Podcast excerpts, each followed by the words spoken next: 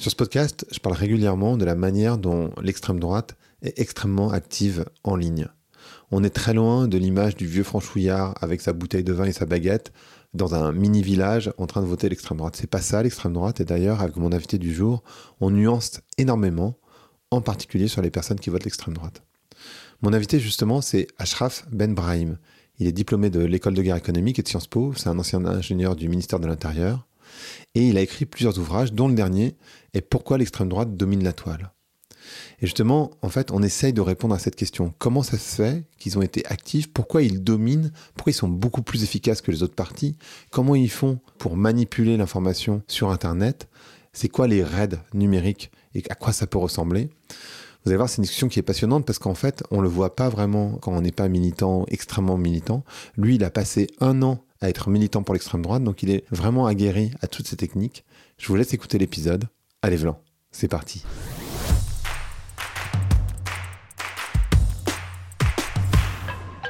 Bonjour à toutes, bonjour à tous, bonjour Ashraf, comment ça va aujourd'hui? Bonjour Grégory, nickel et toi? Ça va, ça va super. On va parler d'extrême droite et peut-être que la première question que j'ai envie de te poser, avant de parler de digital, c'est de parler du retour politique simplement de l'extrême droite.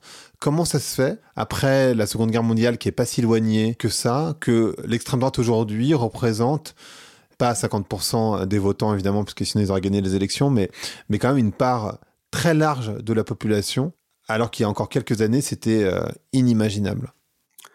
Vaste sujet, et puis euh, ça ne concerne pas uniquement la France, mais toute l'Europe, et même d'autres pays. Hein. Je rappelle quand même que même euh, un pays comme euh, décrit comme la plus grande démocratie au monde, euh, l'Inde, a à sa tête Narendra Modi, qui est un premier ministre euh, influencé par l'extrême droite. Voilà, les hmm. États-Unis avec Donald Trump et tant d'autres. Euh, en France, effectivement, l'extrême droite a toujours fait l'objet d'un rejet.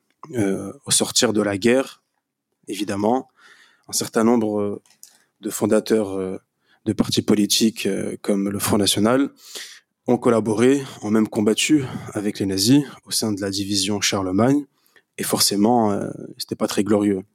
Malgré qu'il faut pas nier ici euh, une collaboration parfois très poussée euh, de certains Français, notamment de hauts fonctionnaires, d'artistes, d'ingénieurs, d'entreprises, etc. Et puis par la suite, Charles de Gaulle a, a, fait table rase du passé et a dit que voilà, pour faire avancer la France et pour conserver quand même son personnel technique et administratif, il fallait, euh, entre guillemets, euh, mettre euh, au banc uniquement les plus influents.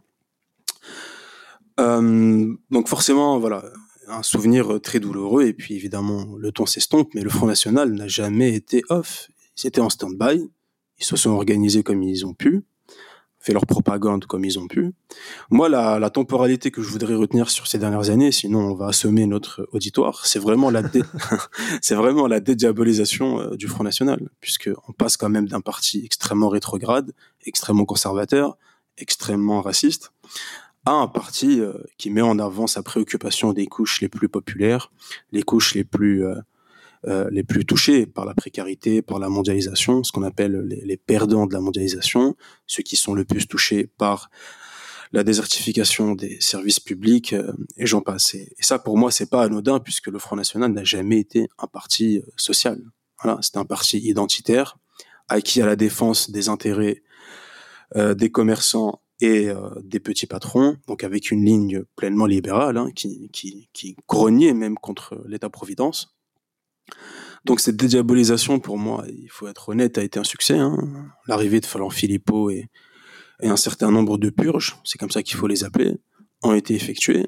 Euh, lorsque Marine Le Pen est arrivée au pouvoir avec lui Alliot et Florent Philippot, bah, ils ont mis euh, dehors les cadres historiques comme euh, Roger Hollindre, les époux Le I2, Karl Lang, Alexandre Gabriac, et puis eux-mêmes par la suite ont créé leur propre parti qu'ils ont appelé le Parti de la France. Ils ont soutenu Éric Zemmour pour les dernières élections.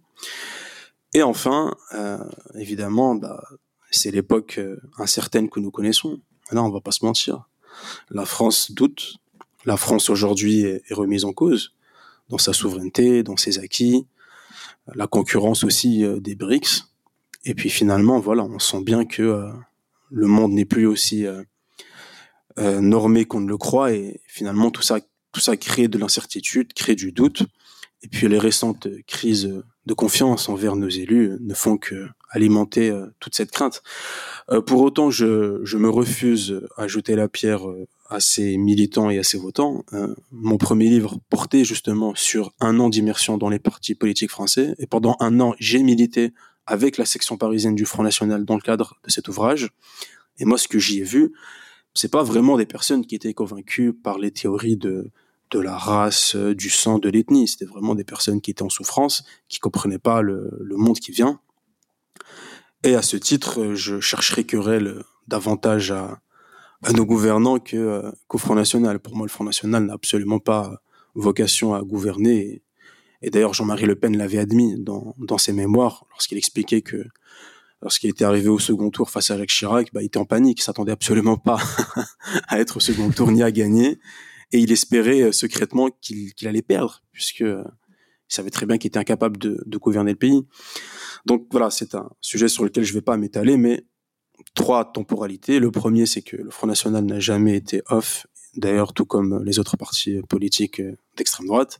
Deuxièmement, il y a eu un changement de paradigme et puis une dédiabolisation qui a été réussie. Puis troisièmement, une crise, une crise institutionnelle, une crise de confiance, une crise électorale, et puis un système, je pense, de la Ve République un peu qui arrive à bout de souffle. Mais là, on va rentrer dans du droit constitutionnel et on va passer à la prochaine question, je pense. en fait, c'est marrant que tu parles euh, là de dédiabolisation et euh, du, du, du, fait qu'il soit devenu quelque part euh, un peu plus populiste, je sais pas si on peut dire ça comme ça, euh, parce que l'extrême droite c'est toujours populiste, mais là ils sont devenus un peu plus populistes dans le sens où ils s'intéressent au peuple. Et, ça me fait réagir parce que là on est le, 2 mai, hier on était donc le 1er, et en Italie où l'extrême droite est passée, ils ont supprimé, les, ils ont renié, disons, les minima sociaux. Donc on voit bien qu'en fait, euh, et c'est là où j'aurais te faire intervenir, c'est en fait les idées d'extrême droite même s'il y a eu des diabolisations, en fait, ça reste les mêmes. C'est-à-dire qu'en fait, les idées qu'ils passent pour euh, être dans la contradiction avec le pouvoir en place ou pour se faire élire, parce que je pense que pour le coup, à la différence de Jean-Marie Le Pen, il y a vraiment une volonté de se faire élire aussi aujourd'hui et une vraie possibilité que ça soit le cas, c'est même très probable. Euh, bah, en fait, ce qu'ils ce disent, c'est pas vraiment ce qu'ils vont faire. C'est-à-dire que la dédiabolisation, moi j'ai l'impression qu'elle est en surface, c'est qu'elle n'est pas réelle mais je me trompe peut-être. Toi, tu as passé un an, donc euh, je me rends pas bien mhm. compte. Un an avec eux. Donc, euh. Euh, C'est ça, en fait, qui, qui est assez ironique là-dedans. C'est que les idées portées par les dirigeants d'extrême droite, parfois, ne sont pas les mêmes que celles de la base militante. C'est ça qui est incroyable. lorsque je militais au, Front National et que je parlais avec les élus, ils étaient par exemple clairement convaincus que Marine Le Pen voulait sortir de l'euro, euh, qu'on allait rétablir la peine de mort, qu'on allait euh, réémigrer euh, un certain nombre de Noirs et d'Arabes. Mais la réalité, c'est que voilà, il y a la réalité du, pouvoir. Mélanie en Italie, elle a accepté évidemment les plans prévus par la Commission européenne et, tant d'autres, parce que l'Italie est un État qui malheureusement économiquement ne tient plus la route. Et en fait, il y a le retour du, bon sens qui arrive, et ils sont pas non plus idiots pour précipiter leur pays dans une crise euh, qui, qui va déboucher euh, soit sur une guerre civile, soit sur la ruine du pays. Et ça, ça s'applique pas uniquement à l'extrême droite, mais même à, l'extrême gauche. Lorsque Tsipras est arrivé au pouvoir, tout le monde pensait qu'ils allaient créer une monnaie parallèle. Hein. C'était le, Bitcoin avant l'heure avec Yanis Varoufakis, etc. Mais il, n'en est rien. Pourquoi? Parce que il y a le retour du, du réel. Donc, effectivement, je pense que euh, il faut pas confondre les deux et c'est cela en fait qui, qui, finalement rend triste puisque vous avez des gens qui, qui surfent en fait sur un ras-le-bol, sur un sentiment d'abondant, euh, d'abandon oui, sur euh, sur une souffrance qui est réelle pour finalement s'en servir comme tremplin électoral. Mmh, mmh. Et, et là-dedans, en fait, ils ont et c'est assez remarquable, j'ai déjà traité le sujet, mais il y a très longtemps sur mon podcast, ils ont extrêmement bien surfé sur, euh, c'est le cas de le dire, sur les outils digitaux. Mm. Comment ça se fait qu'ils soient si euh, aguerris? En fait, c'est bizarre parce que quand on pense extrême droite, on pense un peu euh, vieux, euh, mm. réac, hein. français, vieux réac avec sa baguette de pain, sa bouteille de vin, et tu vois, à gueuler. En fait, et, et en fait, ce qu'on, la réalité, c'est qu'ils sont extrêmement forts sur Internet. Et on va rentrer, en fait, toute la discussion, ça va être ça, bien sûr, mais j'aimerais comprendre d'abord comment ça arrivé, comment ça, comment ça se fait qu'ils soient si doués par rapport aux autres partis politiques. Mhm. Alors, j'ai envie de dire, déjà, ils n'ont pas le choix. Euh, aujourd'hui encore, euh, se dire d'extrême droite dans la sphère publique, c'est assez compliqué. Euh, j'ai grandi en région parisienne, aller tracter pour Zemmour ou pour Marine Le Pen dans un marché en Seine-Saint-Denis ou, ou à Montreuil, vous allez voir l'accueil que vous allez recevoir. Pareil, je ne vois pas quelqu'un sur LinkedIn mettre que avec son travail de boulanger ou, ou d'ingénieur, il est militant euh, chez le Front National. Non, ça c'est pas. D'ailleurs, maintenant il faut dire Rassemblement National, mais moi je suis un nostalgique, je suis toujours Front, National. de toute façon, c'est pareil. Euh, donc voilà, déjà parce qu'ils n'ont pas le choix. Et déjà, le Front National a été le premier parti de France à avoir un site internet. Pareil, sous Marine Le Pen, euh, ça a été le premier parti à mettre en place un espace militant numérique, une cellule de communication numérique et tout un tas de, postes de, créateurs de contenu pour alimenter la toile. Pourquoi? Parce que quand vous ne pouvez pas vous exprimer dans la sphère publique, euh, voilà, il n'était pas souvent invité dans les médias, euh, vous pouvez pas tenir des meetings, louer des salles, forcément vous vous réfugiez sur euh, quelque chose de virtuel. Et, ce ne sont pas les seuls. Mon deuxième ouvrage portait sur la transformation digitale de l'État islamique. Euh, voilà pourquoi l'État islamique était si fort dans sa communication digitale avec des vidéos super bien faites en mode euh, OCS ou Counter-Strike. C'est parce qu'ils n'ont pas le choix. Voilà, le seul espace d'expression non censuré en plus, parce que maintenant il y a de la modération, mais c'était absolument pas le cas avant. Eh bien, c'était Internet. Deuxième des points, c'est aussi un savoir-faire. Euh, et c'est ça finalement qui, moi m'a animé dans l'écriture de ce troisième ouvrage, c'est que j'ai été vraiment bluffé par la maîtrise numérique euh, d'un jeune de 20 ans comme un papy de 80 piges. Surtout dans ce que j'appelle les trolls. Voilà. Moi, quand j'ai fait un peu la sociologie de certaines personnes qui venaient me répondre sur Internet quand euh, ou sur Twitter, quand exprès je faisais, je mettais un propos voilà, contre, qui s'inscrivait en faux contre le grand remplacement, etc. Eh bien, directement, je voyais un peu la sociologie des personnes et, avec l'OSINT, ce qu'on appelle l'OSINT, euh, l'Open Source Intelligence, j'arrivais à regrouper euh, et à, trouver euh, les véritables profils qui se cachaient. Et ça, c'est pas nouveau, puisqu'encore une fois, toute cette expérience qui a été acquise au fur et à mesure des années, voilà, a été aujourd'hui érigée en, en un statut professionnel. Et puis, euh, troisièmement, eh bien, euh, c'est l'avènement du plug and play. Donc, qu'est-ce que le plug and play? Eh bien, aujourd'hui, nous avons à disposition du matériel que vous branchez et directement, en fait, il fait le job. Là, on est en train d'enregistrer un podcast. Ni moi ni toi ne sommes des ingénieurs du son. Pourtant, nous allons avoir un très bon son avec un équipement euh, abordable et facilement configurable. Eh bien, c'est pareil pour l'extrême droite. Il n'y a plus besoin d'être une chaîne de télévision pour avoir des caméras. Il n'y a pas besoin d'avoir un studio télé pour faire du live ou avoir une web TV avec OBS, avec Focusrite, avec Blackmagic, on, crée avec 500 euh, euros euh, un mini studio de production. Donc voilà, euh, une avance numérique, une formation des militants et surtout, d'ailleurs je le mettrai à équivalence avec la formation des militants, mais l'avènement du plug and play qui permet aujourd'hui d'être viral très rapidement et pour pas cher. Hmm. Est-ce que Enfin, c'est une assumption que je fais, c'est-à-dire que moi je te dis l'extrême droite est très en avance par rapport aux autres partis. Est-ce que c'est forcément le cas? Est-ce que par exemple euh, euh, la Nupes ou euh, ou je sais pas comment s'appelle le, parti au pouvoir, pour moi c'est En Marche, mais bon bref, ou les ou la voilà LREM ou la droite la gauche, Parti socialiste, parti de droite. Est-ce qu'ils ont aussi cette, est-ce qu'ils sont aussi forts en numérique ou est-ce que c'est plus grossier? Parce que moi j'ai l'impression qu'on les voit bouger, en particulier, on, reviendra sur Twitter, mais quand on les voit bouger, on les voit quoi en fait. Alors que l'extrême droite c'est beaucoup plus insidieux euh, et on les voit pas nécessairement. Ça, marche. J'ai l'impression que c'est plus efficace en fait. Mais parce que l'extrême droite finalement n'est pas organisée autour d'un parti politique, mais plutôt autour d'idées. Je prends l'exemple de quelqu'un comme euh, euh, Baptiste Marché, qui est un influenceur euh, d'extrême droite, voire euh, quelqu'un comme Julien Rochdy, c'est des personnes qui vont pas militer pour un parti, bien que parfois ils appellent à voter pour un candidat, mais c'est des gens qui vont passer par autre chose que la politique pour agréger un public et du contenu.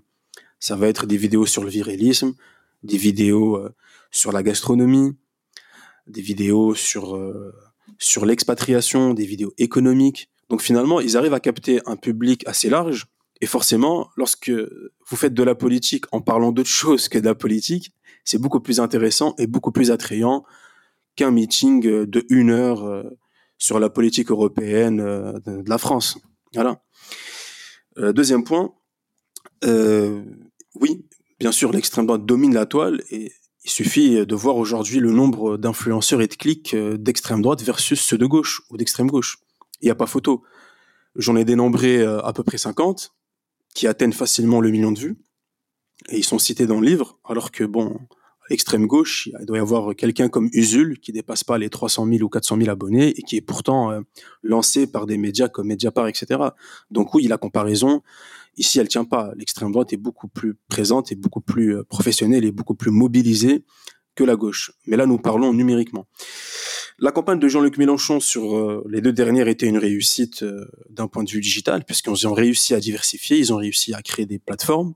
J'ai le souvenir en 2017 même d'un jeu vidéo, voilà, inspiré de Mortal Kombat, avec Jean-Luc Mélenchon qui, qui secouait euh, Jérôme Cahuzac pour lui faire rendre l'argent et qui arrivait à se transformer en Super Saiyan 2 une fois que vous aviez euh, secoué suffisamment d'argent. Voilà, mais ça reste en fait euh, trop cantonné à la sphère politique. Voilà, c'est-à-dire hors période d'élection, ils sont ils sont invisibles. Alors que l'extrême droite, il n'y a pas une semaine sans qu'il n'y ait pas une l'imposition dans le débat public ou sur les plateaux TV, à commencer par Twitter, sur le voile, sur tel scandale, la compromission de, tels élus euh, avec l'islam radical, parce que derrière, en fait, ils arrivent à se mobiliser. Et euh, lorsque un, influenceur, on va dire, sonne le tocsin avec des hashtags, etc., on l'a vu euh, dans l'affaire Lola, voilà, eh bien, quel que soit finalement les, disons, le, le, soutien et l'orientation de de ce de cet influenceur là eh bien il sait qu'il doit donner de la force sur ce hashtag là donc euh, on peut rentrer dans le détail mais oui la, la comparaison ne, ne, tient pas. On va revenir sur Lola mais avant tout quand tu parlais tout à l'heure de, de, de parler de sujets qui sont pas directement politiques et qui le font euh, au cours euh, enfin tout au, tout au long de l'année finalement ça m'est pensé à cette fille alors je sais plus son nom de famille en tête mais qui s'appelle Thaïs qui est très présente sur voilà Thaïs Descuffon qui est, qui est très présente sur, euh, sur TikTok, mm. qui euh, a été invité dans Touche pas à mon poste euh, par Cyril Hanouna, j'ai vu ça dernièrement, et en fait, qui parle de sujets, et en fait, c'est très étonnant parce que la manière dont elle parle, tu pourrais presque être d'accord avec elle. C'est-à-dire qu'en fait, il y a des choses où tu te dis, ah, elle a pas complètement tort. Et en fait, elle est très jeune, c'est une très jolie mm. jeune fille. Et, et, en même temps, derrière, on voit bien, et j'étais content de la retrouver dans ton livre, que bah, finalement, elle défend les mêmes idées, quoi.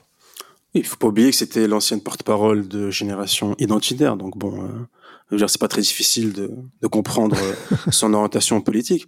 Oui, effectivement, euh, on s'attend toujours à, à voir le, le militant d'extrême droite comme euh, le cassos du fin fond de la France avec sa baguette et, et ivrogne avec le, le, nez rouge qui dit ça l'arabe, ça le noir. Mais non, il, il, faut se mettre à la page. C'est beaucoup plus complexe, c'est beaucoup plus nuancé. Et, et, moi, je, je ne fais pas le, le procès euh, parce que lorsque tu disais oui, mais parfois on peut être d'accord avec elle, mais bien sûr. Si demain Eric Zemmour dit euh, le mur qui est en face de moi il est blanc, je vais pas lui dire il est noir parce que c'est Eric Zemmour. Ça n'a pas de sens. Mm. La question finalement c'est la finalité de l'argument. Voilà. Euh, quand on vous dit que je sais pas moi, si vous allez à Barbès à 1h du matin euh, parce que vous avez, faut pas y aller parce que euh, habillé court parce qu'effectivement vous risquez de vous faire agresser je pense pas que ça soit faux, mais en revanche, il faut aller jusqu'au bout. C'est-à-dire, l'objectif, c'est de dire, OK, puisque on peut plus aller à Barbès à 1h du matin, alors Paris est une ville grand remplacée, alors il faut réimmigrer les Algériens en, au bled.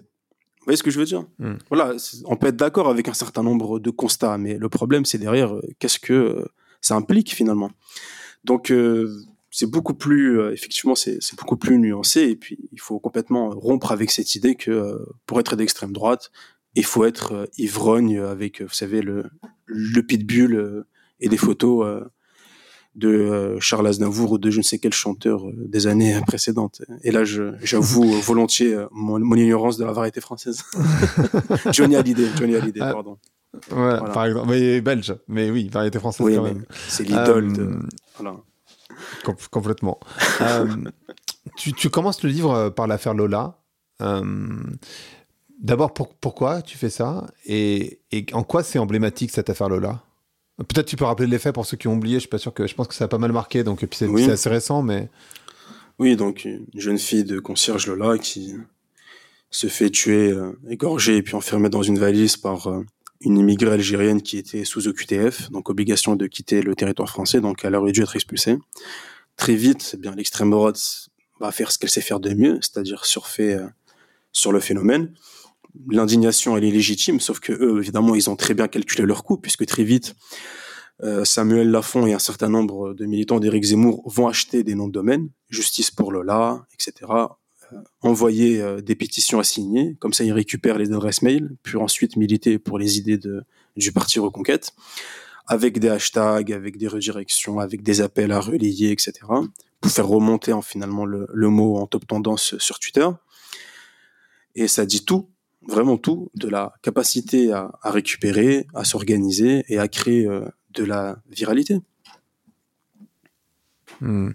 Et il y, a un truc que j'ai pas dit tout à l'heure, mais ça me semble important, et je, pense que tu l'as mentionné, mais tous les gens qui votent extrême droite aujourd'hui ne sont pas forcément des personnes qui sont racistes, ne sont pas forcément des personnes. Enfin, je veux dire, c'est beaucoup plus. Enfin, je pense que tu as bien appuyé dessus, mais c'est important de le dire. C'est plus complexe que ça, évidemment. Simplement, euh, il y a de la misère sociale. Euh, et ça, j'aimerais bien qu'on parle aussi de, de, la situation. Mais, euh, et donc, ils surfent là-dessus pour pouvoir défendre d'autres idées. Mais finalement, euh, enfin, moi, je ne je mets surtout pas le. Mhm. Je ne veux certainement pas blâmer les gens qui votent extrême droite, quoi. Enfin, en tout cas, pas tous. Euh, quiconque euh, blâmerait ou, ou essayerait de, de, ridiculiser ou de moquer ces gens me trouvera en face de lui. Parce qu'encore une fois, moi, j'étais à leur contact. j'ai tracté avec eux, j'ai essayé d'entendre leur colère et, et leurs inquiétudes voilà, pour moi, la, préoccupation première, c'est pas l'ethnie, c'est pas la race. Alors il y en a, hein, bien sûr, il y en a. C'est pas le sujet, mais euh, ce n'est pas en fait en leur apposant une étiquette euh, sur le visage ou en disant que vous êtes d'afro-raciste qu'on résoudra le, problème. Euh, il y avait un, il y a d'ailleurs, il y avait un très bon sociologue qui s'appelait Norbert Elias qui disait le, le sociologue est un chasseur de mythes. Moi, c'est ce que j'ai essayé de faire tout au long de ma modeste carrière d'auteur en sciences politiques, c'est que j'essaie d'aller sur, le terrain et de dialoguer directement pour essayer de tirer l'essence de cette conviction militante. Euh, voilà. D'ailleurs, lorsque j'étais invité sur le plateau euh, du Grand Journal à l'époque où euh, Natacha Polony et Jean-Michel Apathy officiaient, très vite, hein, on est venu me dire alors le Front National comment c'était, puisque hein, je m'appelle Ashraf, d'origine maghrébine, tout ça, c'est comment? Et je leur ai dit, mais moi, le, ce, ces sujets-là ne, ne m'intéressent absolument pas. Moi, ce que je veux mettre en avant sur votre plateau, justement, c'est jusqu'à quel point on y est arrivé pour que des gens vous disent, euh, je m'en fiche que ce soit le, le Front National ou le Rassemblement National ou un autre parti qui passe, pourvu qu'il n'y ait plus un tel en face. C'est-à-dire qu'en fait, il n'y a plus de vote de conviction. Et en fait, la démocratie meurt quand il n'y a plus de, de vote de conviction. Si on regarde les scores de Marine Le Pen euh, en Martinique et en Guadeloupe, mais voilà. Je veux dire, tout est euh, tout est visible. Pourquoi Parce que la seule volonté, c'était de mettre dehors Macron. C'est ça la réalité. Donc, euh, c'est pas une époque qui est facile. Clairement, le, je veux dire même le, le, débat politique de façon générale, il est mort en France. Moi, je me rappelais des débats enflammés sur euh, on n'est pas couché, sur euh, ce soir ou jamais avec Frédéric Tadei, etc. Dans les facs aussi, où ça, où ça débattait, ça faisait des manifestes, on échangeait véritablement. Aujourd'hui, c'est fini. Je veux dire, euh, les débats d'aujourd'hui, c'est du clash, c'est voilà, c'est vraiment euh, on rend pas service en fait à, la démocratie et encore moins à la circulation du savoir et, et du savoir euh, politique et métapolitique en général. Je vais revenir sur cette histoire de, de, de l'impact, enfin, du rôle des politiques et, de la, et des journalistes. Mais avant de faire ça, euh, parce que tu parles des Noirs et des Arabes qui, qui votent euh, pour le Front National ou le Rassemblement National, je voulais faire euh, mention à Patrick Dont, auquel tu fais référence dans le bouquin, qui est un rappeur noir, c'est ça, métis, en tout cas, voilà, pas qui habitait juste à côté de chez moi, parce qu'elle était à Épinay-sur-Seine, moi je suis à saint donc c'est vraiment la ville d'à côté, euh, et qui, euh, alors qu'il était rappeur noir, a tenu pendant des années un média d'extrême droite. Euh, et ça, c'est aussi un peu étonnant, enfin, parce qu'il a énormément participé finalement à, enfin, de ce que je comprends en tout cas, à l'essor, il a énormément participé à l'essor du développement, du, enfin, à l'essor du, mouvement, Rassemblement national ou du mouvement de l'extrême droite sur sur le digital. C'est ça. Donc, euh, paix à son âme, de pas. Patrick Dont. C'était la première web TV sur Internet, là encore avec des moyens très sommaires, très limités. Pourtant, il dépassait facilement les millions de vues.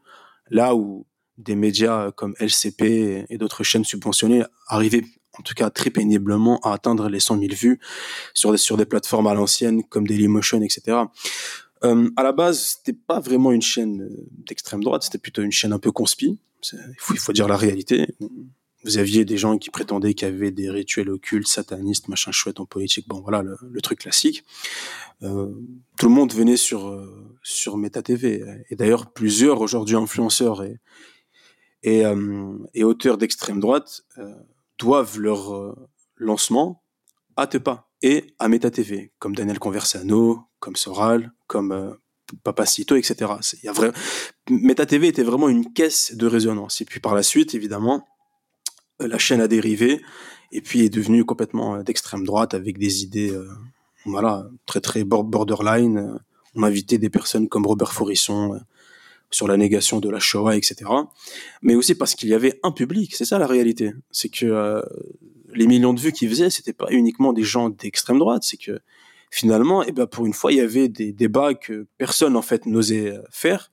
Non pas parce qu'on en avait peur, mais parce que enfin, vous pouvez pas venir faire venir sur un plateau quelqu'un qui vous dit que les chambres à gaz n'ont pas existé, nier euh, la souffrance euh, de millions de personnes et puis en faire une émission. Enfin, ça n'a complètement aucun sens. Je veux dire, même par respect pour la mémoire de ces gens et euh, pour leurs enfants et, leurs petits enfants. Pour moi, c'était pour moi c'est pas concevable, mais lui le faisait. Des personnes qui n'avaient pas spécialement de, background ou, un savoir vraiment éprouvé, bah, venaient étaler leur théorie. Et puis finalement, voilà, c'est top quand vous invitez un, quelqu'un qui vous dit que Macron est un sataniste et que Brigitte et Macron est un homme, ça va faire du clic, que vous soyez euh, d'extrême droite ou pas. Donc bon, mais voilà, en tout cas, oui, euh, Meta TV, c'était vraiment euh, un cas à part. Et puis, il faut savoir que que que, que Tepa, donc Patrick Dont, se définissait comme un noir pleinement assimilé, pleinement intégré. Et, en cela, c'est vrai qu'il était très apprécié de, certains suprémacistes blancs, comme Daniel Conversano, etc. Parce que c'était quelqu'un qui était ouvert au dialogue et qui finalement était capable d'embrasser la cause identitaire alors qu'il était lui-même métis. Et il le disait lui-même, jamais mis les pieds au Gabon. Euh, je ne connais rien de, de là de l'Afrique. Je crois que non, je crois qu'il est parti une, une ou deux fois au Gabon maximum et qui se définissait avant tout comme euh, français. Donc euh, c'est très complexe, vous voyez, c'est très très complexe. C'est pas les Noirs contre les Arabes euh, ou alors les Blancs contre le reste. C'est vraiment plus nuancé que cela. Et puis il y a aussi mmh. des alliances de, de circonstances. Lorsque vous êtes diabolisé parce que vous êtes conspi et que de l'autre côté vous n'êtes pas spécialement d'extrême droite, mais que vous êtes négationniste, forcément, on va dire au nom de, du front euh, de, du complot ou, le front de, euh, de, de, la répression, voilà, le rejet mm. peut susciter finalement euh, une alliance et, et c'est pas étonnant. Je, moi, je dis pourquoi est-ce que j'ai écrit ce, ce, troisième livre. De, je sais pas si on peut y accorder une minute, mais mm-hmm. après avoir sorti mon deuxième livre sur l'État islamique, j'étais très surpris de voir à quel point les djihadistes et les militants, certains militants d'extrême droite étaient d'accord, alors qu'on pourrait euh, croire que tous les opposent, puisque d'un côté ils sont chrétiens, ou alors euh, athées et, mais attachés au legs civilisationnel chrétien, les autres sont musulmans. eh bien non, ils sont tous les deux homophobes, tous les deux antisémites. Le djihadiste vous dit, vous êtes musulman, vous n'avez pas à vivre dans une terre de mécréants le militant d'extrême droite, il vous dit oui, oui, tout à fait, vous vous devez vivre dans un pays musulman, retourner chez vous. Ah bah, le djihadiste, il est content. Et le, le militant d'extrême droite aussi. Donc ça, crée forcément des, atomes crochus, à tel point qu'il y avait une revue d'extrême droite qui s'appelait Le Lys Noir, qui remerciait Abdelhamid Amaoud pour, euh, son travail, entre guillemets, car euh, il démontrait pleinement la non-compatibilité de ces deux civilisations, et qu'il avait raison, il fallait que les musulmans euh, quittent la France pour un pays musulman et, c'était très bien. Donc voilà, c'est comme ça que je me suis intéressé à l'extrême droite et puis ce faisant, j'ai j'ai enquêté sur cette transformation digitale. Mais voilà, il y a effectivement le, front du rejet et Meta TV en était la parfaite incarnation. Hmm. Et en fait, il y, a aussi cette euh, pensée, euh, en tout cas cette idée qui, est diffusée, qui dit que, en fait, quand, quand l'État islamique fait un attentat, euh, ça favorise l'extrême droite. Et en, et en faisant ça, il, en, en, fait, quelque part, il crée une crispation entre les Arabes qui sont devenus musulmans après 2001, quoi, globalement, en fait. Avant, on parlait des Arabes, touche pas à mon beurre, etc. Ils sont hmm. devenus musulmans. Hmm d'un coup. Euh, et en fait, avec les attentats, on, fait de la, on crée de la crispation entre les deux. Et finalement, ça va finalement euh, aux deux. C'est-à-dire, en fait, d'un côté, euh, ils ont, quelque part, les djihadistes, ils ont tout intérêt à ce que l'extrême droite se développe d'une certaine manière. Enfin, c'est ça, c'est un peu bizarre. Ça va même plus loin. Omar Homsen, le plus gros recruteur et pourvoyeur de djihadistes français pour Al-Qaïda et l'État islamique, a appelé à voter sur France 2 dans Envoyé spécial pour Marine Le Pen. wow. Alors pourquoi me ah direz-vous Parce qu'il considère que c'est quelqu'un qui n'est pas hypocrite et qui préfère quelqu'un qui dise que je t'aime pas plutôt quelqu'un qui dit je te, je, te kiffe et je fais autre chose. Et parce que selon lui, Marine Le Pen n'a aucune volonté euh, d'avoir une ingérence dans les partis du Moyen-Orient. C'est bien que euh, hmm. pourrait s'y développer un califat ou, une république islamique et l'Occident n'aurait pas son mot à dire avec euh, des présidents et des dirigeants comme Marine Le Pen.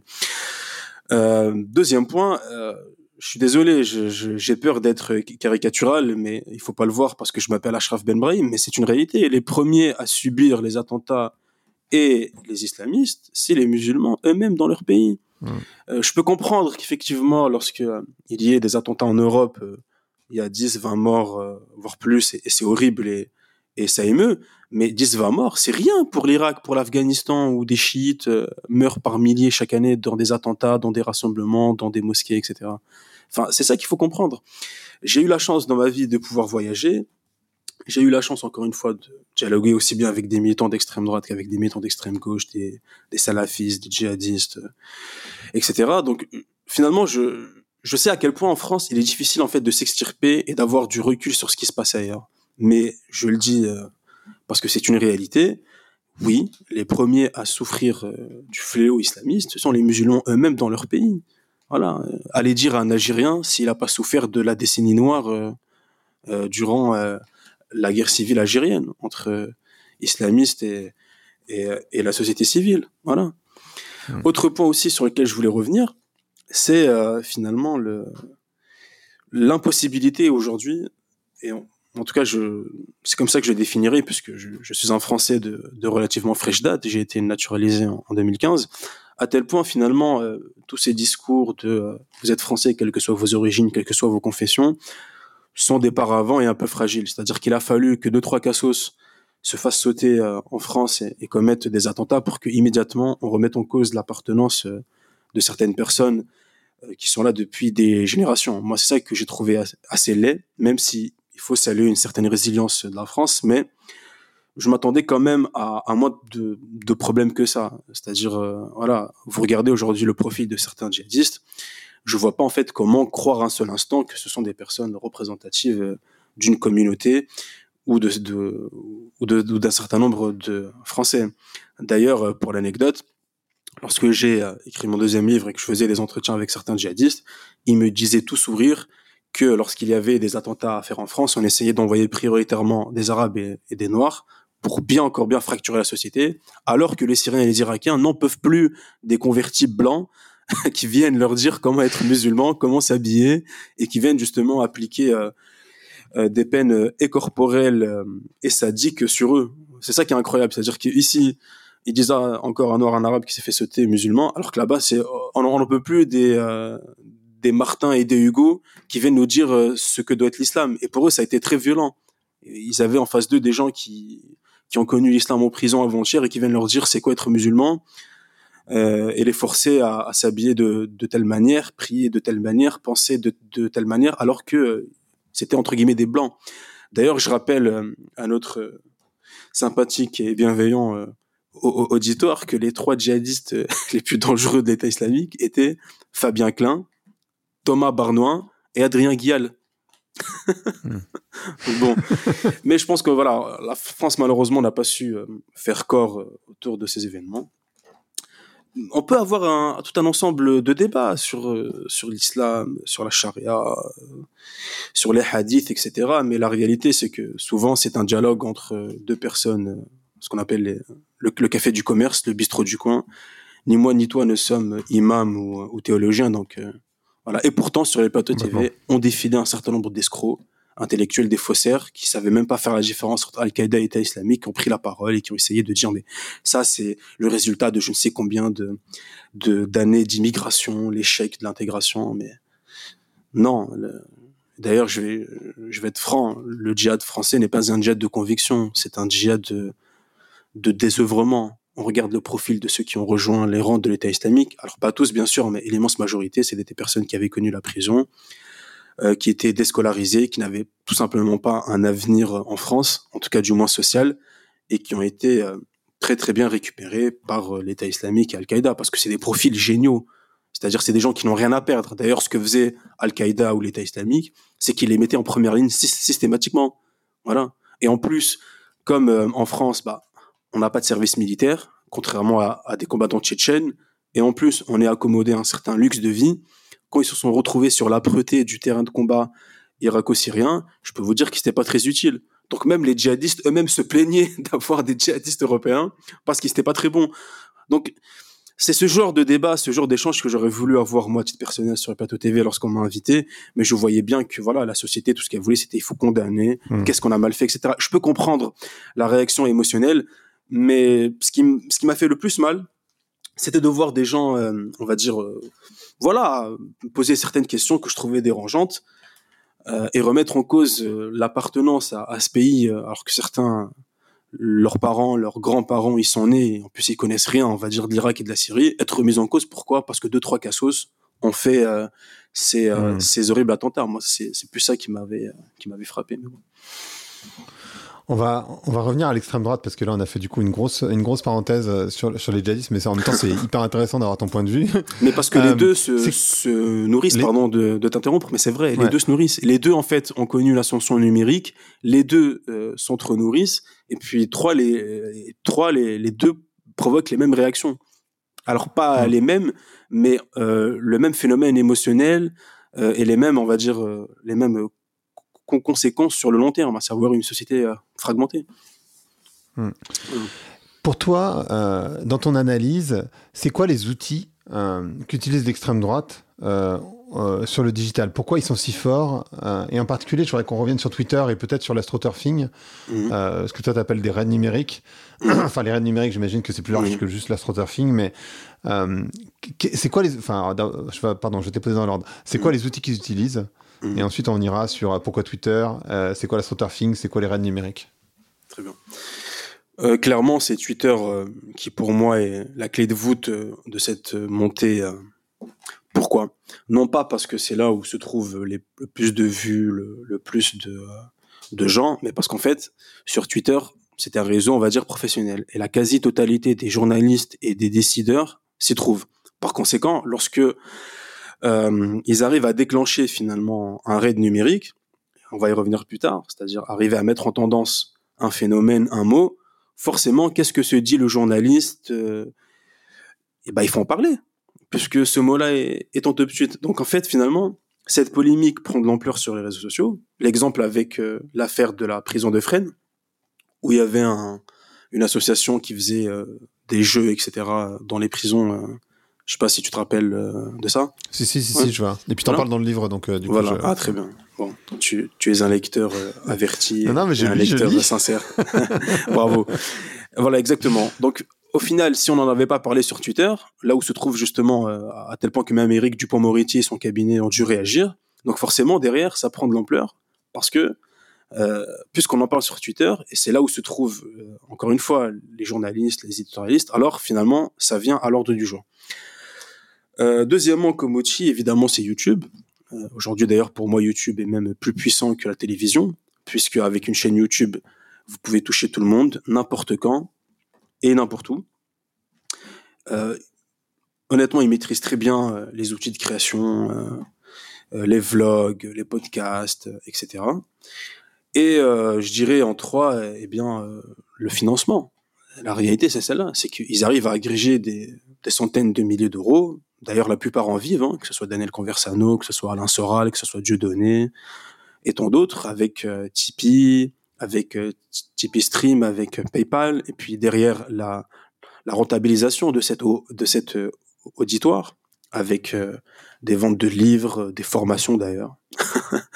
Euh, je prends l'exemple de Daniel Conversano qui a même ouvert une agence de rencontres matrimoniales pour, on va dire, accentuer la, la, blanchité de la civilisation européenne entre les femmes de l'Est et des Français qui sont en déshérence ethnique ici. Donc voilà, c'est tout un écosystème qui arrive à faire la jonction entre le réel comme je l'ai dit, les rencontres, euh, les forums, les salons, euh, la vente de livres, les formations et le numérique. Et ils sont très solidaires. Pourquoi solidaires? Eh bien, l'exemple, c'est le raid numérique. C'est ta, deuxième question. Qu'est-ce qu'un raid numérique? Eh bien, c'est simple. On va isoler, on un phénomène, comme l'affaire Lola. Euh, directement, en fait, dans les boucles Telegram et WhatsApp, le mot d'ordre, ça va être de tweeter et de poster ce hashtag-là l'algorithme, forcément, quand il voit qu'il y en a beaucoup, bah, il les fait, remonter en top. Et puis d'un coup, forcément, euh, on croit qu'il y a énormément de gens qui sont d'accord avec ce phénomène ou ce fait-là, alors que c'est l'œuvre d'une centaine euh, de militants ou de soit de partisans, voilà, soit de bots même parfois. Et c'est aussi le cas pour, on va dire, des personnes physiques, c'est-à-dire c'est pas uniquement un hashtag, c'est aussi euh, quelqu'un qu'on va sommer de répondre. C'est-à-dire, euh, quand par exemple Damien Rieu va marquer quelqu'un en disant cette personne-là euh, a loué une mosquée à je ne sais quelle, dans je ne sais quelle ville, un tel élu a loué une mosquée, regardez ce que ça fait, etc. Bah forcément derrière, tout le monde comprend qu'il faut aller prendre à la gorge cette personne-là, le mentionner, le retweeter, le dénoncer, etc., etc. Et puis derrière, ça crée un phénomène. Et puis on connaît la suite. C'est repris sur CNews la personne est invitée à touche pas à mon poste et bon coup. c'est très efficace. Moi, je dis bravo. Hmm. C'est ce qu'on appelle euh, de l'astroturfing. En gros, l'astroturfing, c'est ça. C'est en fait, tu prends un fait divers n'importe lequel, tu fais avoir beaucoup de gens qui retweetent le truc, ce qui fait que ça monte en top trend. Du coup, tu as un, politique local qui va finir par s'intéresser au sujet. Du coup, ça va passer dans un média local, ça, va passer sur un média régional, média national, et tu te retrouves avec un fait divers XY, ça peut être un arabe à voler une pomme, qui va être à la une du Figaro du Monde alors qu'en fait c'est un non-sujet. Mais parce mm. que ça a été très bien organisé, très bien orchestré, alors ça remonte. Il y a aussi ce que tu parles de Frances O'Hagan dans, dans, dans, le livre. Euh, il y a aussi ce que Frances O'Hagan a, a, a, dénoncé, c'est-à-dire qu'en fait les propos les plus euh, binaires, finalement c'est ça, hein, les, plus, les, plus, les plus durs, ils sont favorisés par les, euh, algorithmes, par les algorithmes. alors d'abord parce qu'évidemment les, les propos binaires ils ont tendance à, générer du like, à générer du commentaire ou du partage, mais aussi parce que pour les plateformes, en tout cas pour Facebook, euh, c'est ce qui génère le plus de revenus. Euh, il y, a aussi cette partie-là, non? Enfin là on a parlé de YouTube et, Twitter, mais tu as, la même chose sur Meta finalement. Oui, c'est vrai que la, la, rampe de lancement, ça a été Facebook. Dites-vous, c'était incroyable un réseau social où vous pouvez publier, et encore une fois, il n'y avait pas de modération à l'époque, vous pouviez avoir 5000 euh, euh, amis, euh, vous pouviez faire des lives, vous pouviez, en plus, ça combinait une messagerie instantanée. Donc c'était vraiment le top, c'était une plateforme centralisée pour créer du lien, pour créer des groupes, pour partager des photos, des vidéos, pour chatter en direct. Donc bien sûr, ça a été noyé de contenu. Et forcément, comme tu l'as dit, eh bien, les algorithmes vont favoriser les sujets les plus binaires parce que ça génère du clic. Et qui dit générer du clic, génère de l'adhésion. Ce sont des datas qu'on va pouvoir revendre. Hein. Je rappelle que l'or nord du 21e siècle, c'était pas le pétrole, c'est la data. On va pouvoir modéliser, on va pouvoir euh, faire des, expériences, etc. Donc évidemment, euh, voilà, ce sont des boîtes qui ont vocation à faire de l'argent, hein, au cas où je le rappelle. Hein. non mais on l'oublie parfois. Ce sont des entreprises privées qui sont qui sont cotées en bourse. Donc forcément, il y a une logique de rente derrière. Et c'est pour ça que lorsqu'ils ont été mis euh, au pied du mur, euh, Twitter par exemple a été incapable de se justifier sur euh, comment faire ou pourquoi son algorithme était euh, devenu aussi sensible et et laissé aussi facilement mettre en avant les propos et et les comptes d'extrême droite en valeur, à tel point d'ailleurs que il n'y a pas si longtemps, ils ont fait une expérience avec un, bot avec une IA, l'IA est devenue raciste et antisémite en même pas une heure. Oui, bien sûr, bien sûr. Et ça m'avait fait bien rire, cette, histoire-là. Mais voilà, donc il y a, une logique de rente et ils ont super bien su euh, l'exploiter, mais parce que encore une fois, ils avaient de l'avance. Voilà. Euh, le, premier parti à avoir atteint, je crois, les, 1 million de, likes ou un truc comme ça, ou un certain nombre d'abonnés, les 500 000 abonnés, encore une fois, c'était le Front National à l'époque. Hmm. Et un nouveau. Hmm. Et, et vas-y, pardon. Non, non, c'est juste pour conclure sur ils ça. Ont beaucoup hein. utilisé aussi. Vas-y, vas-y, vas-y. Non, c'est ça. C'était voilà. Encore une fois, cette cette cette supériorité bah, s'illustre merveilleusement bien. Ils étaient en avance. Cette avance leur a donné l'assise et le savoir-faire d'aujourd'hui. C'est ce n'est qu'une mm. continuité finalement. Ils sont aussi beaucoup allés sur les euh, sur les forums, si je me trompe pas trop, en particulier euh, jeuxvideo.com. Euh, et voilà, exactement. Euh, mais quand, on parlait tout à l'heure de euh, comment on appelle ça? Pardon, d'astroturfing. En fait, quelque part, enfin c'est même pas quelque part, hein, c'est de la, manipulation. Euh, c'est de la manipulation de l'information et c'est de la manipulation des médias.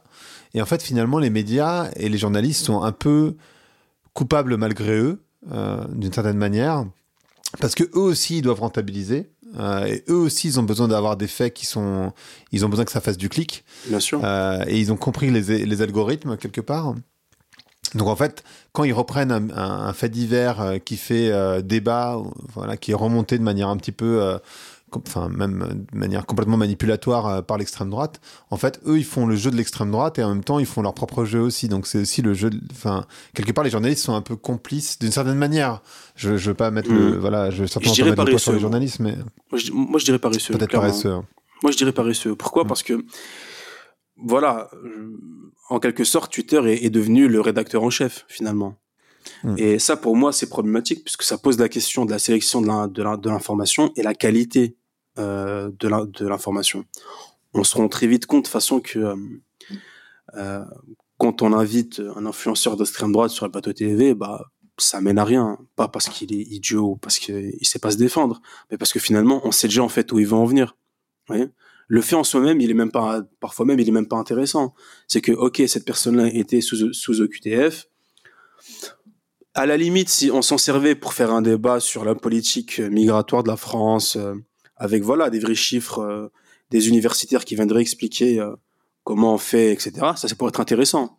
Mais pour inviter, on va dire une femme voilée d'un côté et, un, et, et d'un mien de l'autre, et leur dire allez-y, entretuez-vous pour faire du clic. voilà, je veux dire là le débat public n'en ressort pas grandi. Et puis finalement, ça crée une espèce de paresse intellectuelle où ça va euh, non seulement déjà mettre de l'attention là où il n'y en a pas besoin, mais en plus, moi qui suis spectateur, qu'est-ce que j'ai appris là-dedans?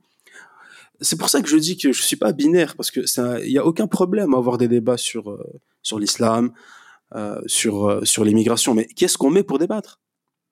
Voilà. Qu'est-ce qu'on met pour débattre? Qui est-ce qu'on met pour débattre? Et en même temps, quand je regarde, euh, quand je regarde Hervé Lebras, qui a fait ce bouquin sur le grand remplacement que j'ai reçu sur le podcast, quand je regarde les vidéos, par exemple euh, Radio Sud, et je regarde les commentaires, bah, en fait, il a beau se baser sur des stats du CNRS, à beau être un chercheur, les réponses, c'est euh, de toute façon, on sait que le CNRS, il a la solde de l'État. donc en fait, même les faits en tant que tels n'ont pas de valeur. En fait, c'est ça qui est très bizarre. Non, c'est pas bizarre. C'est qu'à partir du moment où vous avez des gens qui sont très très dogmatique, bah euh, voilà, c'est couru d'avance.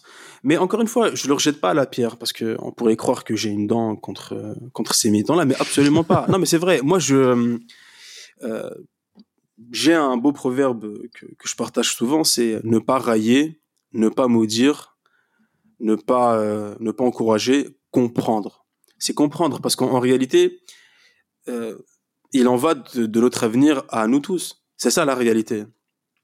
Moi, je n'ai pas envie que demain, euh, je sais pas, euh, comme il a pu avoir à Christchurch euh, en Nouvelle-Zélande, un attentat qui fait 125 morts, et puis derrière, bah, y il y a des effets inverses et ainsi de suite. Enfin, où est-ce que ça mène tout ça, quoi? C'est ça aussi le hmm. problème. Voilà. Hmm. C'est ça la hmm. réalité. C'est que c'est pas un jeu en fait. Lorsqu'on est derrière un clavier, on se sent fort et on se sent intouchable, ce qui est vrai. D'accord? On pourrait, pourra par la suite d'ailleurs parler des trolls, etc. Mais voilà, euh, parfois ça a des conséquences réelles. Euh, aller aux États-Unis et puis parler euh, avec les services d'ordre et les services de police de, droite, là-bas, ils ont des fusillades chaque mois. Hein. donc c'est ça que je veux dire, c'est que ça, peut déboucher sur quelque chose qui est vraiment dramatique. C'est pour ça qu'il faut pas être paresseux intellectuellement, mais je le dis aussi bien aux journalistes que nous écoutent qu'aux militants d'extrême droite eux-mêmes. Ne soyez pas obtus, euh, même si vous avez vos idées, etc. Essayez parfois même d'essayer de d'avoir du, du, recul sur ce que vous dites et sur ce que sur ce que vous écrivez. Il n'est ni dans votre intérêt ni dans l'intérêt de ce pays que ça se transforme en une espèce de, de diffusion de son et de règlement de compte, que ça soit numérique ou, ou réel ça ne peut mener qu'à du mal tout ça. Mmh, mmh. En parlant de journaliste, je voulais euh, te parler d'Hugo Clément. Euh, on en a parlé un petit peu avant d'enregistrer. pour, pour rappeler les faits, en fait, donc Hugo Clément qui est un journaliste, qui est un, influenceur, en particulier sur l'écologie et sur euh, la, la, cause animale, qui est sans doute le plus gros influenceur en France sur ce sujet euh, a accepté de faire euh, une conférence, de participer à une conférence organisée par Valeurs Actuelles, qui est un, journal euh, zémourien, on va dire, avec Jordan Bardella, autour de l'écologie. Et ça, en fait, ça, a généré beaucoup de critiques contre Hugo Clément, évidemment avant qu'il le fasse, parce qu'il l'a annoncé, et puis surtout après, évidemment. Et ce qui est intéressant, c'est que, et ça va reprendre un petit peu tous les éléments que tu as dit, donc c'est ça que je trouve intéressant. Ce qui est intéressant, c'est que lui en a fait un post Instagram et Twitter pour se défendre. Que moi j'ai expliqué en commentaire, enfin c'est mon point de vue, qu'il s'était fait manipuler parce que c'était prévu, organisé par l'extrême droite qu'il allait répondre et que ce faisant, il avait ouvert une brèche euh, dans la communauté de l'écologie euh, à l'extrême droite, alors qu'avant cette communauté elle était complètement fermée à l'extrême droite, enfin principalement fermé à l'extrême droite, je pense. Et donc là, en fait, en faisant son poste, il explique à toute la communauté, à sa communauté, mais c'est quand même la plus large, que l'extrême droite s'intéresse à l'écologie. Et ce que j'ai trouvé intéressant, parce que tu parlais des trolls, c'est que du coup, je me suis pris des tonnes de commentaires derrière de gens qui étaient contre moi, évidemment, mais qui étaient complètement organisés. Qui, et c'était mhm. évident que ça avait été organisé sur Telegram ou WhatsApp, euh, de gens qui disaient allez commenter, allez commenter, euh, et euh, défoncer tous ceux qui sont pas d'accord. Et Hugo, euh, enfin, ce qui est intéressant, c'est que lui, il est resté sur ses convictions de regarder, les gens sont d'accord avec moi. Et il a, il a pas voulu admettre euh, que bah, tous ces gens, ils sont complètement, c'est une armée, euh, c'est une armée digitale en fait. Mais j'aimerais bien savoir ce que toi t'en penses de ça. Enfin, est-ce que c'est organisé? Est-ce que c'est moi qui suis euh, complotiste en disant en fait ils avaient prévu le coup? Ou est-ce que, enfin, mhm. lui se défend en se disant j'ai essayé de convaincre les gens d'extrême droite que la cause écologique était importante. qu'est-ce que, comment toi de ton, enfin, c'est quoi ton mhm. analyse de ton côté? Valeur actuelle qui est la propriété d'un millionnaire arabe. C'est ça qui est marrant déjà, parce que propriétaire des valeurs actuelles s'appelle Iskandar Safa et il est euh, libanais, je crois, franco-libanais ou libanais, euh, franco-libanais. Anyways, euh, alors déjà, je suis un partisan justement du débat et de la nuance. Donc, qui suis-je moi-même pour dire non, il faut pas parler avec ces gens, etc.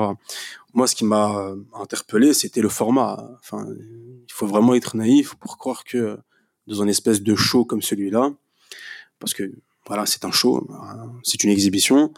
Euh, on pensait pouvoir débattre d'écologie. Enfin, pour moi, non. On peut pas parler d'écologie dans un format comme celui-là parce que tout simplement, euh, le débat n'est pas neutre et le terrain n'est pas neutre. Voilà, première des choses. Deuxième des points sur les réactions que tu as pu avoir.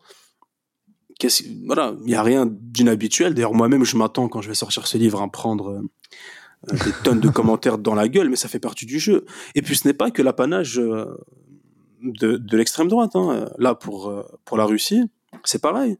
Il n'y a pas une seule vidéo qui est publiée sur la Russie où il n'y a pas des espèces de d'éloges et de et de critiques d'éloges évidemment sur Poutine et, la politique de la Russie et puis de, de, de critiques sur l'OTAN sur la France qui se met à plat ventre devant les États-Unis etc c'est de bonne guerre ça nuit, moi je trouve, à la sincérité des choses. Mais euh, voilà, je suis pas pour qu'on méprise, pour qu'on isole euh, l'extrême droite. Pourquoi? Parce qu'en fait, euh, toute radicalité, d'accord, pour moi, peut être débattue et peut être remise en cause si on accède au débat. Simplement, on ne le fait pas n'importe quand et n'importe où, et encore moins dans un, dans un format comme celui de, de valeur actuelle qui, encore une fois, est complètement orienté et ne cherche pas à débattre, ils cherchent simplement à être légitimes. C'est pas la même chose. Eux, leur problème, il est là-dedans, c'est être légitime. Or, lorsqu'on invite quelqu'un comme Hugo Clément, qui est détesté par les militants d'extrême droite, qu'il qualifie d'homme soja. Euh, voilà, c'est pas un vrai homme. Euh, c'est à cause des gens comme eux qui font pas d'enfants que notre civilisation va disparaître au profit des, des Noirs et des Arabes. D'ailleurs, ils disent pas Noirs et Arabes, hein, ils disent chance pour la France, entre autres. Mais voilà, eux, ils étaient en recherche de légitimité. Hugo Clément a peut-être cru bien faire. Il a raison.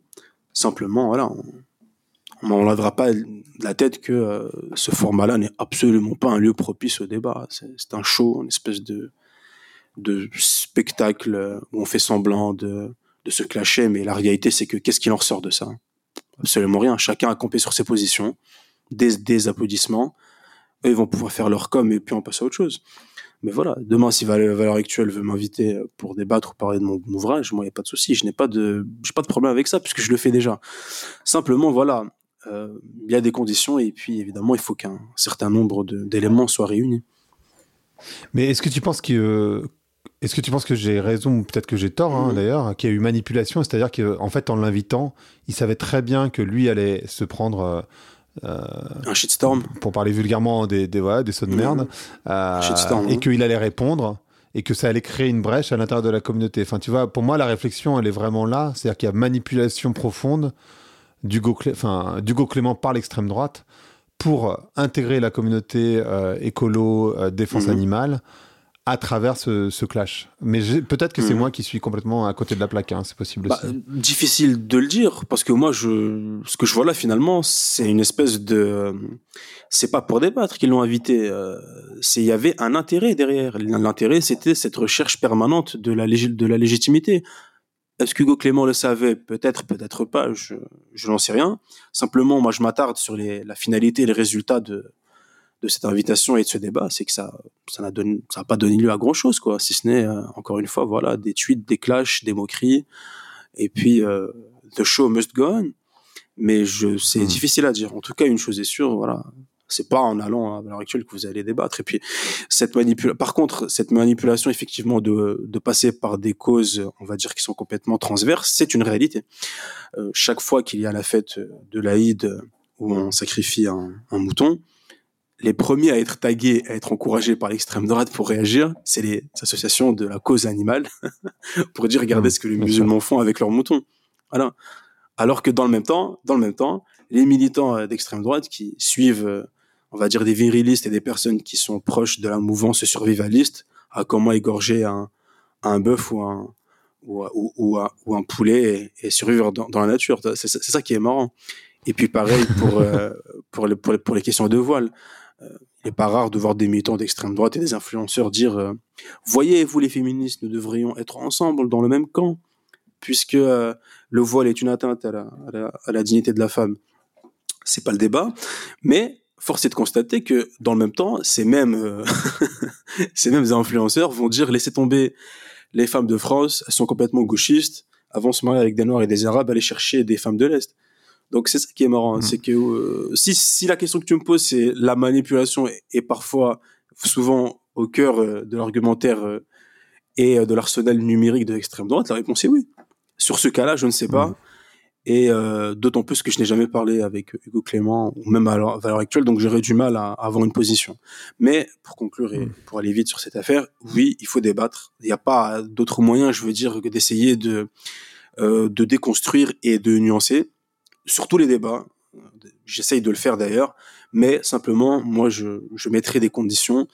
Et un show comme celui-là, euh, je trouve d'ailleurs ridicule au passage, pour moi n'est pas le, le bon espace euh, pour argumenter en plus. Vous débattre de quoi En 15-30 minutes euh, de l'écologie enfin, Ça n'a pas de sens, c'est pas hein. Même là, ça fait une heure on est en ligne et j'ai l'impression qu'on s'est encore rien dit. c'est ça, moi aussi, quelque part, j'avoue. Donc 15-20 minutes, qu'est-ce que tu vas dire hein? Bref. Mm. Euh, une chose que je voulais te demander, parce qu'effectivement, on va devoir s'arrêter. D'après toi, comment on, comment on s'en sort? Comment on déconstruit? Est-ce que c'est dans le débat? Moi, j'ai l'impression que plus on laisse de l'espace euh, à l'extrême droite, parce qu'en fait, ce que tu as touché de manière assez juste, enfin, on en a parlé à un moment donné et tu l'as et tu l'as relevé, c'est que les faits qui relèvent sont pas forcément les mauvais faits. En fait, il parle de choses. Moi, par exemple, Marine Le Pen, quand elle dit des choses euh, il y a des choses qu'elle relève et je suis d'accord en fait avec ce qu'elle relève. Par contre, je suis pas d'accord avec la solution, mais je bah, suis d'accord avec le point de vue. Et c'est ça qui est un petit peu technique que les gens n'arrivent pas à admettre peut-être euh, quand ils sont trop à gauche ou et, moi je suis clairement à gauche donc je, pense que voilà. mais, mais, mais en tout cas, moi je trouve que quand Marine Le Pen elle prend la parole, quand il y a des problèmes qu'elle soulève, je suis pas je suis pas je suis pas, pas d'accord. Je pense qu'elle a pas complètement tort. Le problème c'est dans les solutions. Et alors la, question que je me pose c'est comment on arrive à désarçonner mhm. euh, l'extrême droite dans ce contexte euh, de crise auquel tu faisais référence où les mhm. gens sont très mal, où les politiques mhm. euh, enfin, font plus ou moins le job, en tout cas plus ou moins bien, et plutôt mal que bien, en tout cas j'ai l'impression, euh, et, et, où ils sont extrêmement puissants en ligne en fait, et mhm. très organisés. Eh bien, je vais te répondre très sincèrement, je ne sais pas. je suis un peu sur la question. Mais parce que cette question m'avait été posée aussi du temps où j'avais écrit le deuxième livre, comment contrecarrer le discours euh, djihadiste. Bien malin celui qui dira et saura comment faire. En revanche, ce que je peux dire, c'est que oui, euh, isoler ces personnes-là, les considérer comme des parias et leur jeter euh, des tomates à la gueule à chaque fois qu'ils viendront mettre un sujet sur la table, c'est pas la bonne solution. Voilà. La première. La deuxième, c'est que si on fait ça, eh bien c'est simple, on les fortifie dans leur radicalité, et moi ça, me, fait peur. Troisième point, et celui-ci n'engage que moi, mais euh, peut-être que finalement il faut faire l'expérience de l'extrême droite pour voir que c'est peut-être pas une solution d'être aussi euh, radical et, aussi euh, dogmatique. C'est ça la réalité. Pourquoi est-ce que l'extrême droite était était, euh, était off pendant tant d'années en France, c'est parce que la France a fait l'expérience du maréchal Pétain et a vu ce que ça a donné. C'est la réalité. Bon, je pense qu'aujourd'hui, euh, euh, si vous allez dans, un pays qui, a connu justement l'extrême droite, comme là récemment j'étais à Tirana en Albanie avec un, dictateur qui n'était pas spécialement d'extrême droite, mais dans les idées, on va dire, et dans la façon de gérer le pays, envers Oksha, je crois, c'est comme ça qu'il l'appelle, bah, ces gens-là aujourd'hui, ils sont complètement vaccinés. Tout comme euh, si aujourd'hui en Irak, l'Irak a fait l'expérience de l'État islamique d'un certain nombre de régimes chiites assez radicaux, ils ne veulent plus que la religion interfère dans le débat public. Euh, à tel point qu'aujourd'hui, vous en Israël, c'est pas vrai. En Israël, c'est plus compliqué. C'est l'extrême droite qui est à nouveau là. Alors, euh, c'est complètement différent. Pourquoi? Parce qu'en fait, c'est une alliance de la droite, des identitaires et de l'extrême droite pour gagner les élections. Et eux-mêmes, entre eux, ils sont pas d'accord. Donc en fait, cette coalition n'était qu'une façade. Première des choses. Deuxième point, c'est parce que la gauche israélienne est morte. Elle est morte, la gauche israélienne. Il n'y a plus rien en face. Euh, troisième point, c'est parce que, encore une fois, euh, il y a un contexte de guerre qui n'est pas le même. C'est-à-dire lorsqu'il y a un attentat qui frappe Jérusalem, ou Tel Aviv, ou, ou ou, ou Natania, ou ce que vous voulez. Vous savez, l'être humain, il est primaire. Hein. Euh, c'est comme l'État islamique, même si je fais pas de, de comparaison entre les deux. Mais pourquoi est-ce que l'État islamique a réussi à se maintenir sur le sol et sur la bande sunnite irakienne? C'est parce qu'ils ont vu dans les combattants de Daesh qui étaient sunnites des sauveurs contre le régime chiite qu'ils trouvaient euh, euh, oppressant à leur rencontre. Donc, bah, très bien, je, je me répète, mais je vais prendre cet exemple. Vous voyez euh, encore une fois, dès que Saddam Hussein a été mis euh, dehors du pouvoir, exécuté, etc., ce sont les chiites qui ont pris le pouvoir. Les chiites eux-mêmes qui étaient euh, malmenés sous, sous la dictature de Saddam Hussein. Qu'est-ce qu'ils ont fait une fois arrivés au pouvoir? Ils ont marginalisé la population sunnite à tel point que même les, tribus, parce que là-bas c'est un système tribal, même les tribus qui avaient combattu le régime euh, le régime de euh, de de l'état de, de l'ancêtre euh, l'ancêtre de l'État islamique l'État islamique en Irak avec Zarqawi ont été eux-mêmes marginalisés alors qu'ils s'attendaient justement à être intégrés au système politique local. Donc ils ont fait des manifestations, ils ont été réprimés, ils ont vu que ça n'a rien donné. Et là, comme par hasard, par miracle, des combattants sunnites qui disent qu'ils veulent restaurer notre fierté, qui veulent nous donner euh, la protection contre les chiites. Donc forcément, ils ont rejoint en nombre l'État islamique, sauf que l'État islamique, qu'est-ce qu'il proposait C'était un projet complètement nihiliste. C'était en fait la, la, mort, l'espérance de vie d'un combattant de l'État islamique, c'était 9-10 mois maximum. Donc c'est, le problème, c'est toujours celui-là, c'est-à-dire que euh, il faut pas être dans la réaction, il faut être dans l'action.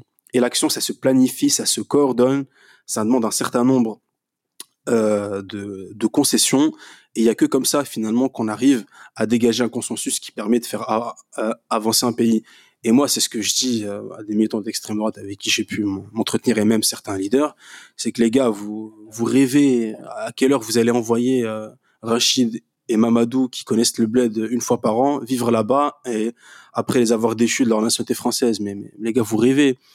Euh, et puis en plus, vous n'avez pas compris les enjeux qui, qui, vont venir, les enjeux climatiques, les enjeux euh, autour de l'eau, les enjeux autour de la guerre des microprocesseurs, de la guerre technologique. Et vous parlez encore euh, de Barbès et, de Rachid qui a volé ton pain au chocolat lorsque lorsque t'étais ton goûter lorsque t'étais plus petit.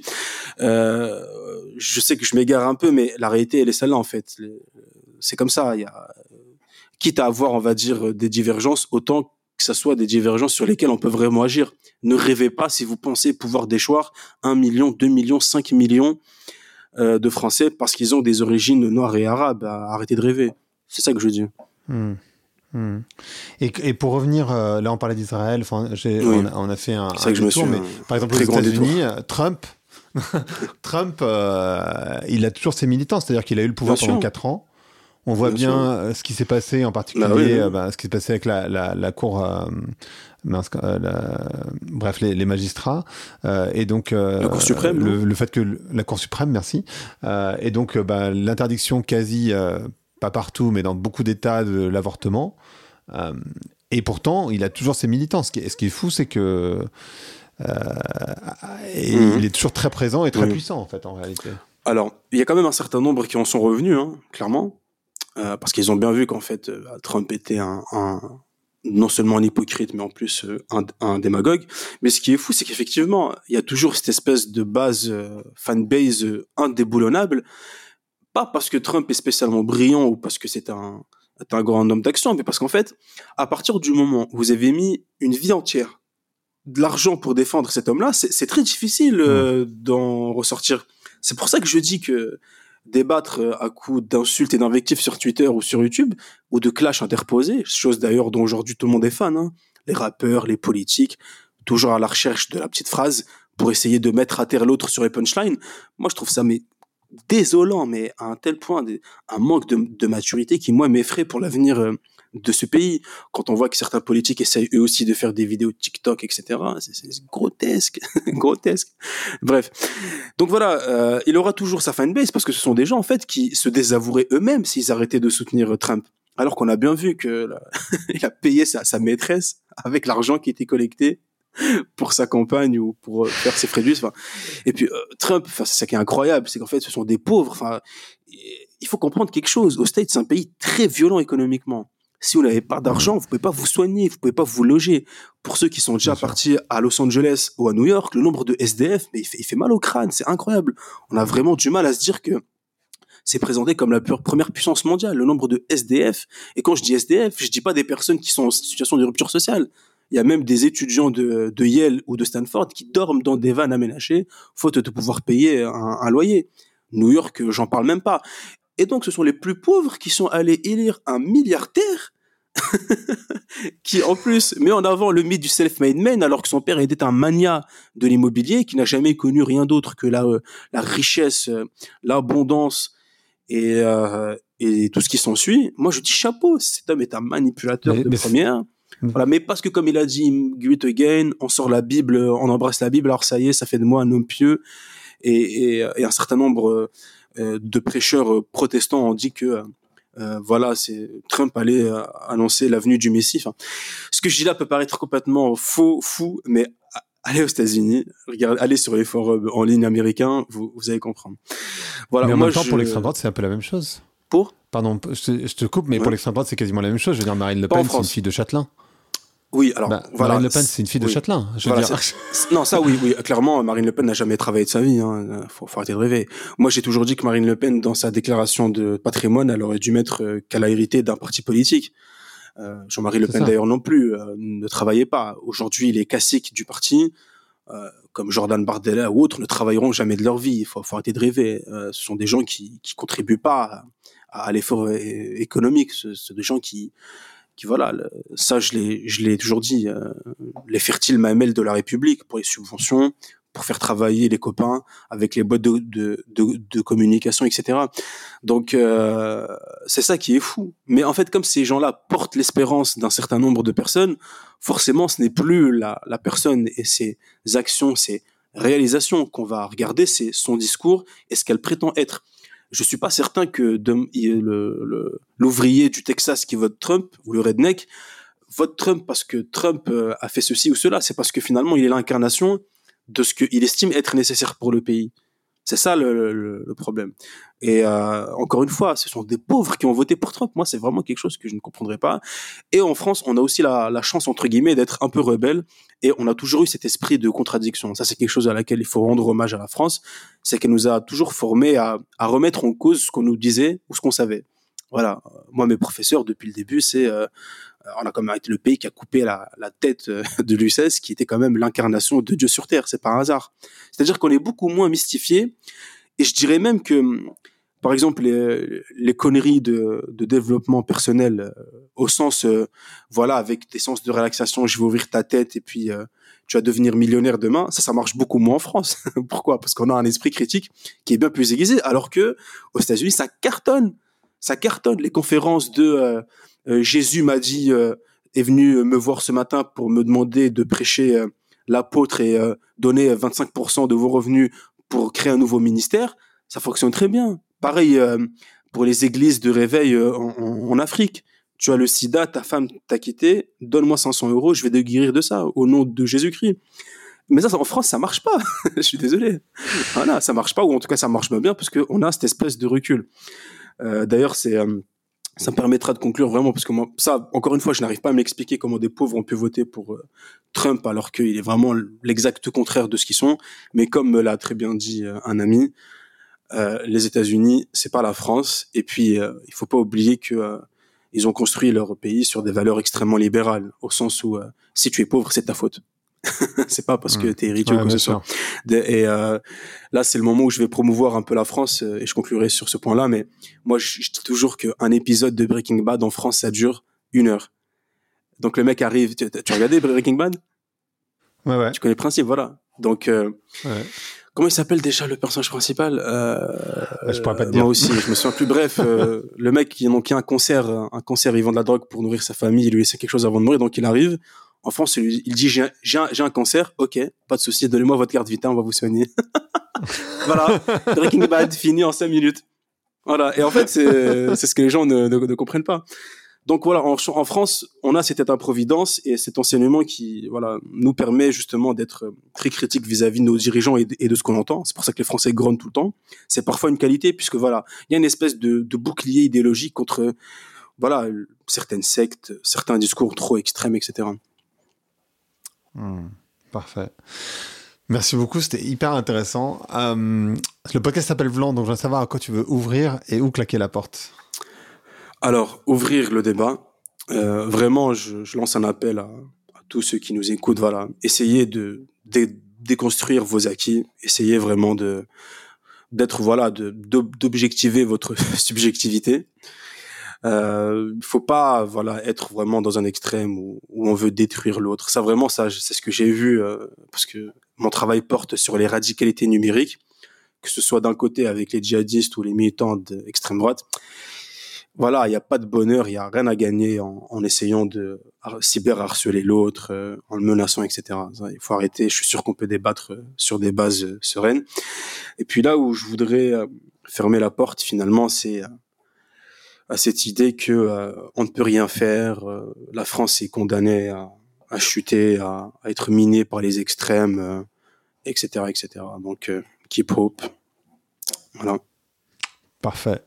Merci beaucoup à toi. Merci pour ton invitation, Grégory. Merci d'avoir écouté Vlan. Si vous avez aimé l'émission, n'hésitez pas à mettre des étoiles sur vos plateformes de podcast préférées. Vous pouvez aussi partager l'épisode sur vos réseaux sociaux, Instagram Stories, Facebook, LinkedIn, où vous voulez. Je suis Grégory Pouy. Vous pouvez me retrouver sur l'intégralité des plateformes sous le nom Greg from Paris. Si vous avez des idées pour des invités, si vous avez des commentaires, n'hésitez surtout pas à m'envoyer un message. Allez, merci et à bientôt